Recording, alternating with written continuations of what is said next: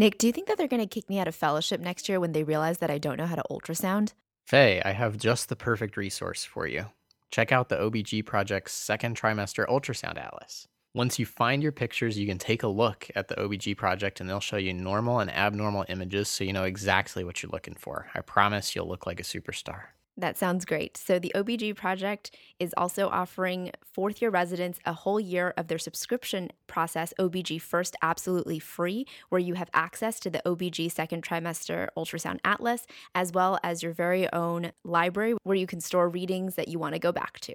Again, check out our website, creogsovercoffee.com. Look in the sidebar, figure out how you can get OBG First with the second trimester ultrasound atlas absolutely free for one year as a chief resident.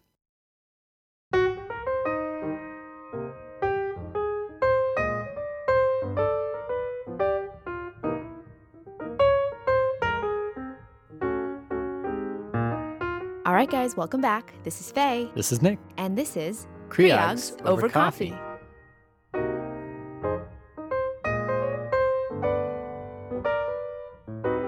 Today, we will be tackling a very big topic, which are the torch infections. Get ready because this is a marathon. So, learning objectives for today number one, we're going to talk about the different torch infections and their effects on pregnancies.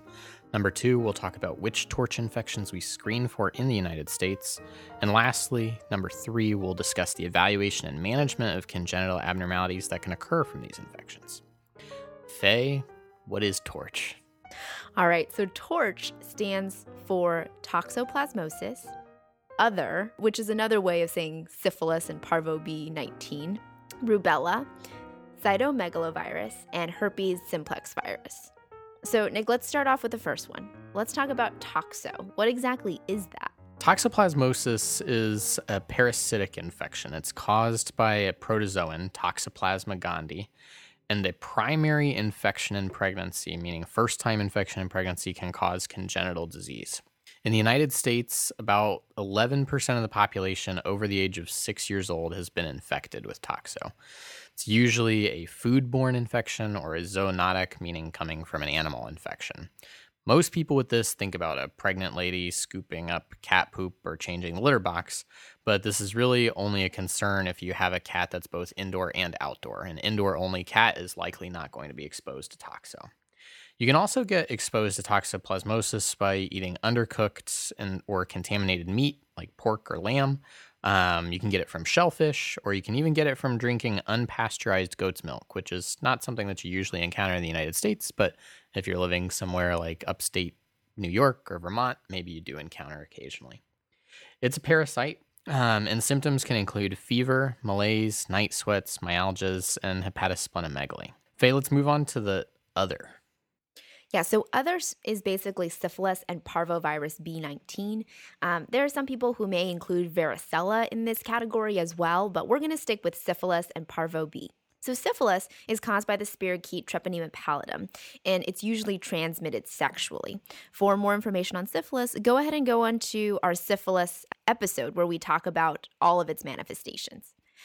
Parvovirus B19 causes what's been colloquially known as Fifth disease or Exanthema erythema infectiosum. It usually causes a mild rash, which gives a slapped cheek look in children, but can also affect adults. And it can also cause fevers, and it's usually transmitted through respiratory secretions often seen in people who are potentially primary school teachers or who um, take care of children in daycare. Very rarely can this cause a transient aplastic crisis, and this is usually in those who already have underlying hemoglobinopathies. All right, Nick, let's move on. What about rubella? So, rubella is a disease that's caused by a virus um, and has been eliminated essentially from the United States since 2004.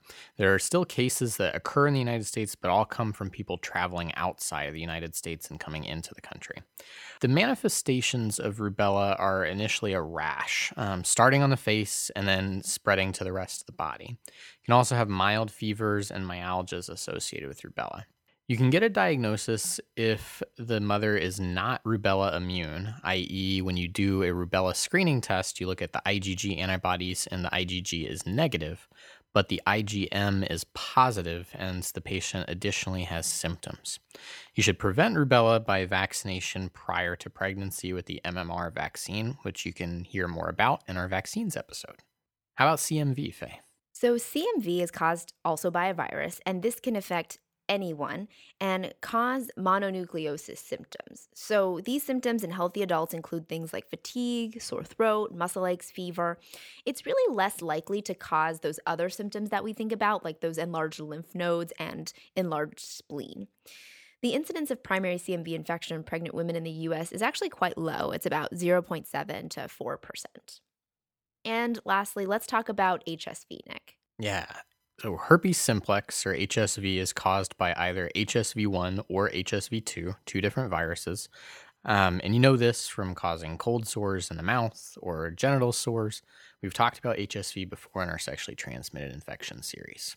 Faye, now that we've talked through the torch infections, let's talk about screening for torch infections because we certainly test for some of these things, but not for other things, right?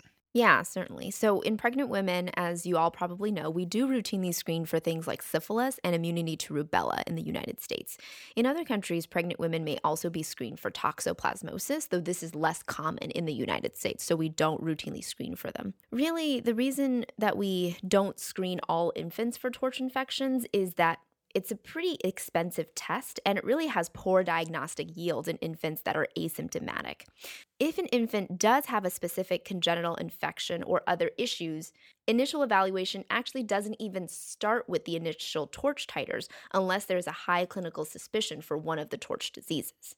We've talked about screening, we've talked about what the torch infections are, Nick. Let's go ahead and talk about what the infections do and what the effects are on the babies and why we care so much. Absolutely. So let's start with toxo. So, toxo can have congenital transmission occur in about 20 to 50% of patients who are affected and do not have subsequent treatment. The later in gestation that an infection occurs, the more likely that transmission will occur. However, an earlier infection is usually associated with more severe infection uh, or symptoms in the fetus. So, again, later in gestation, more likely to transmit, but earlier in gestation, more severe effects. Most infected fetuses, though, don't have any signs of infection at birth, but up to 90% can develop sequelae later in life. They can get things like chorioretinitis, which can result in severe visual impairment. They can have hearing loss, they can have neurodevelopmental delays that can sometimes be severe. Other signs of congenital infection of toxoplasmosis can include rash, hepatosplenomegaly, ascites, fever, periventricular calcifications on ultrasound, ventriculomegaly, and seizures. How about syphilis, Faye? So, syphilis has many manifestations, as we've already learned from our syphilis lecture syphilis can be divided into early congenital syphilis as well as late congenital syphilis. So, early is usually arbitrarily described as onset before two years of age. So, 60 to 90% of newborns with congenital syphilis are actually asymptomatic at birth. But of those that are symptomatic, they usually have very distinct symptoms. So, these include hepatomegaly, jaundice, nasal discharge, which is actually known as syphilitic rhinitis or snuffles. They can also have a rash, which is usually small red or pink spots, as well as generalized lymphadenopathy and or skeletal abnormalities. These babies can also be born with CNS syphilis, which means that you are able to isolate syphilis from the CSF. Otherwise, symptomatic central neurosystem syphilis involvement is rare because of the fact that we usually treat with penicillin. But CNS involvement can result from untreated disseminated syphilis. And this would usually be seen as acute syphilitic leptomeningitis, which usually occurs within the first year of life, or they can develop chronic meningovascular syphilis, which is usually at the end of the first year. And this is usually seen as hydrocephalus, cranial nerve palsies, papilledema, optic atrophy, and also neurodevelopmental regression and or seizures. And finally, these babies can have long bone abnormalities, um, which may be associated with pathological fractures or pain. And these are usually bilateral, symmetric, and most frequently involve the femur, humerus, and tibia. In terms of late congenital syphilis, which is onset after two years, these are the things that I think we have we have talked about that you see in your um, step one, step two studying. So these things include very distinct facial features, um, as well as things like Hutchinson teeth and gummas. So, your facial features include things like frontal bossing, saddle nose, a short maxilla, and a protuberant mandible. In terms of the eyes, you can have interstitial keratitis, glaucoma, corneal scarring, optic atrophy. In terms of your ears, you can have sensory neural hearing loss, as well as Hutchinson teeth, which are these hypoplastic, notched, widely spaced permanent teeth, as well as mulberry molars, which is virtually pathognomonic for congenital syphilis. And finally, you can have a lot of other things like gummas and intellectual disabilities, as well as that anterior bowing of the shins called saber shins. Treatment for syphilis is, of course, with penicillin. Um, and we talk about the other types of treatments in our actual episode previously.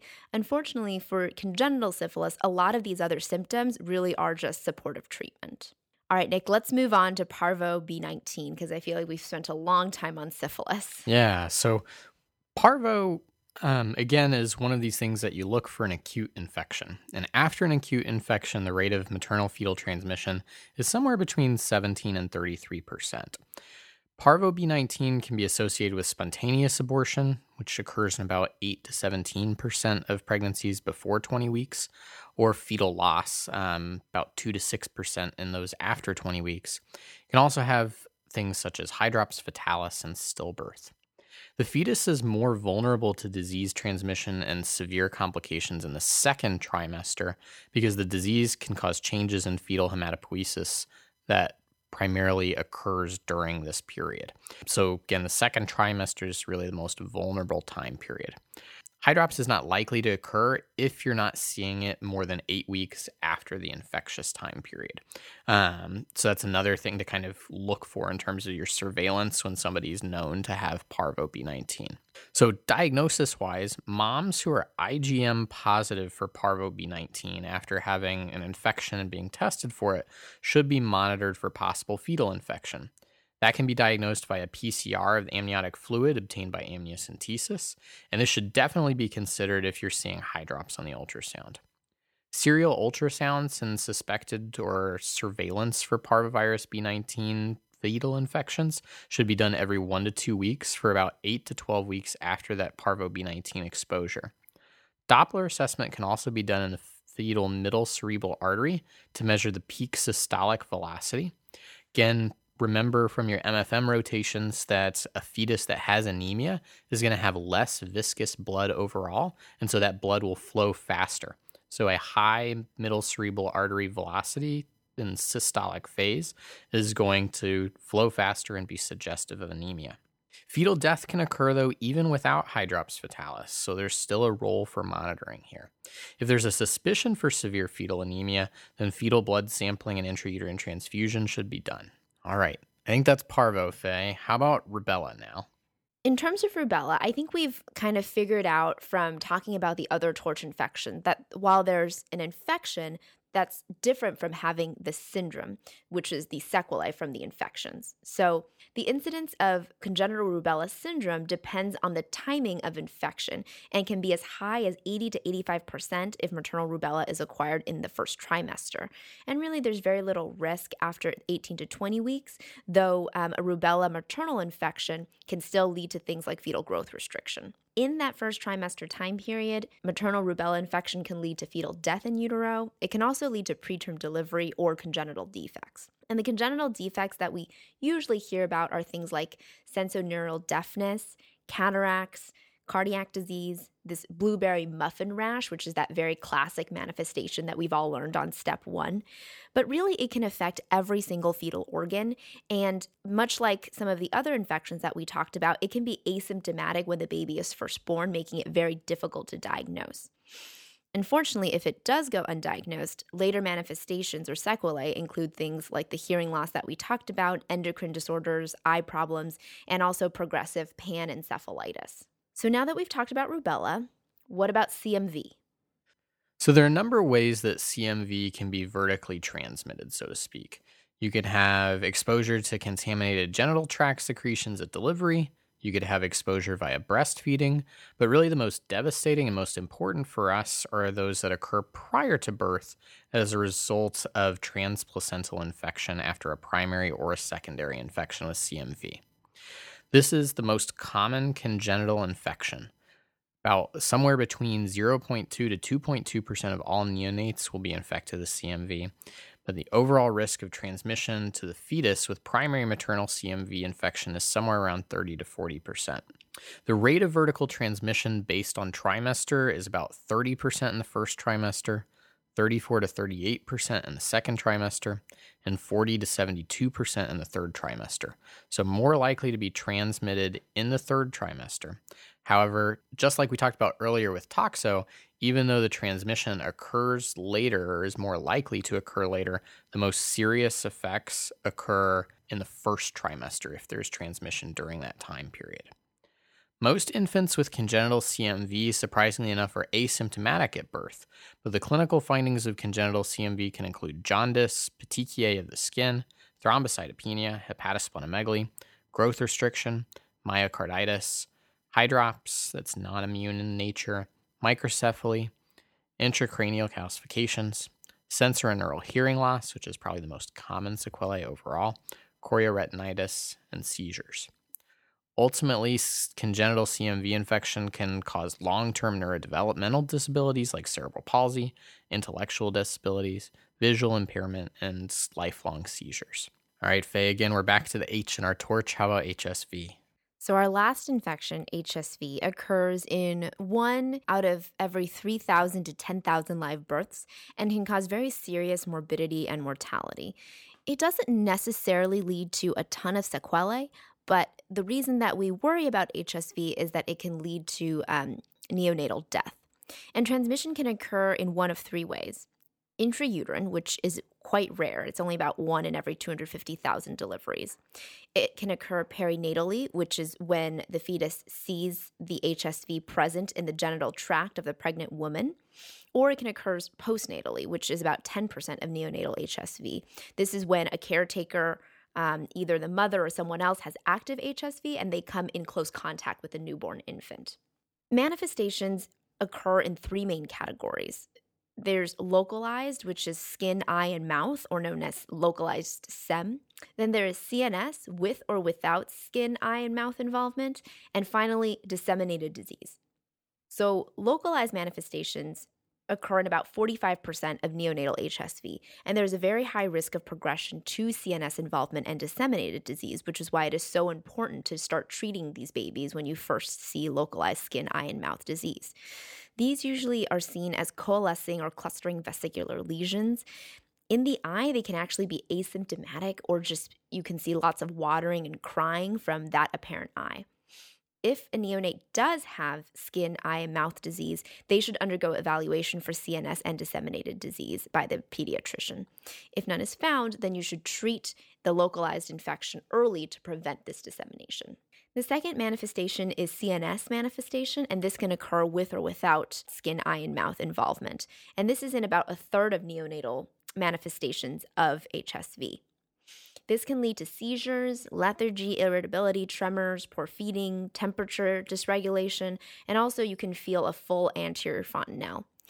When you suspect that a neonate does have CNS HSV, you should get a lumbar puncture and send the CSF for evaluation for HSV. And acyclovir should be started as empiric treatment if you suspect this. And finally, about a quarter of neonates will have disseminated HSV, which looks basically like sepsis. It can affect every single organ, and the mortality exceeds 80% in untreated disseminated neonatal HSV. The diagnosis of disseminated disease is often difficult because it presents very much like sepsis, and most people will think that this baby has some kind of bacterial cause of their sepsis and start with antibiotics instead of acyclovir. All right, Nick. So we have gone through all of the torch infections as well as all of their manifestations in babies. I know we didn't go over full treatment for these babies because we are OBGYNs and not pediatricians. So we're going to leave that to our pediatric colleagues. But let's go ahead and summarize. Okay, so we start off defining TORCH, which again is an acronym standing for toxoplasmosis, other containing syphilis and parvovirus B19, rubella, cytomegalovirus, and herpes simplex. For maternal side of things in terms of infections, toxoplasmosis is caused by the parasite Toxoplasma gondii, and in primary infection in pregnancy can be the cause of congenital disease. This is usually foodborne or zoonotic. Again, think of the indoor outdoor cat that you're changing the litter box for, but you can also get it from eating undercooked meats, shellfish, or unpasteurized milk. It's a parasite, so causes fever, malaise, sweats, hepatosplenomegaly. We then talked about syphilis and parvo B19. Syphilis is caused by the spirochete Treponema pallidum, and it's usually transmitted sexually. Parvo B19, on the other hand, causes Fifth disease and leads to viral illness with fever and rash, and very rarely can cause transient aplastic crisis. Rubella is also caused by a virus, though it's been eliminated from the United States since 2004. You can encounter it in traveling patients.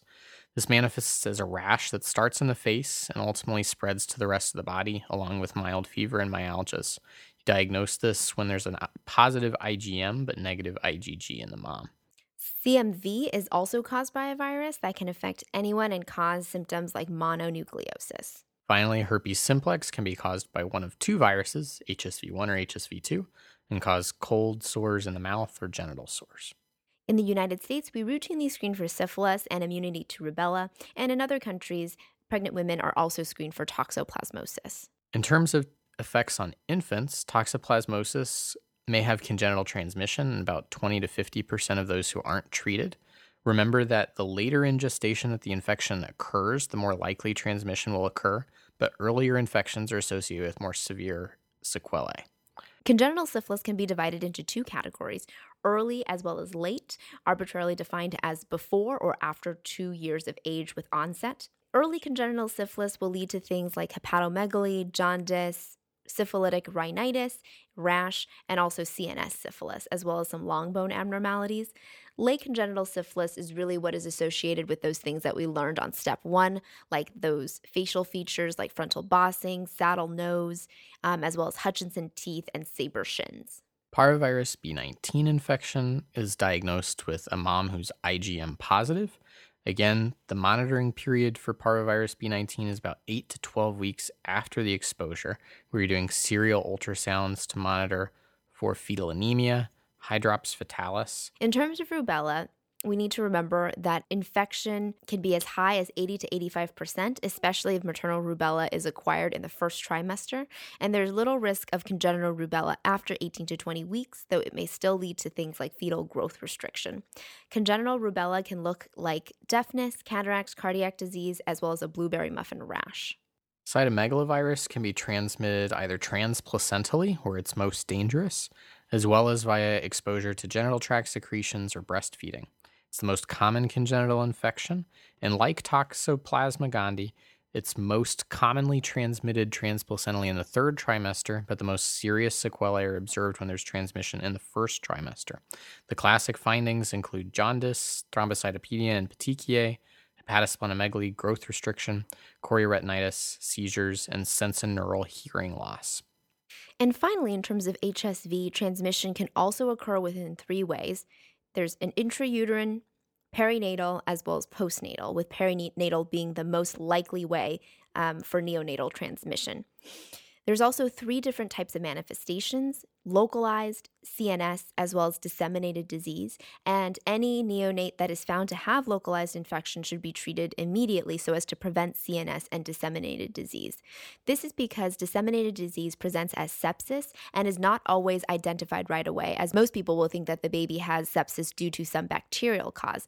Therefore, mortality can exceed 80% in disseminated neonatal HSV. All right, Nick, I think that finally brings us to the end of our torch infection talk. All right. So once again, this is Nick. This is Faye. And this has been Creogs Over Coffee.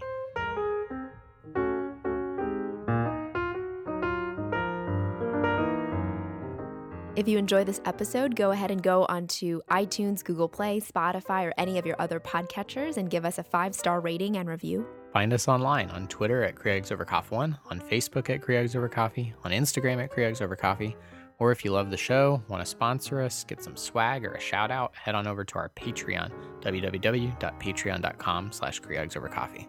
If you want some adjunct materials as well as some charts about all of these torch infections, go ahead and go onto our website, www.creogsovercoffee.com.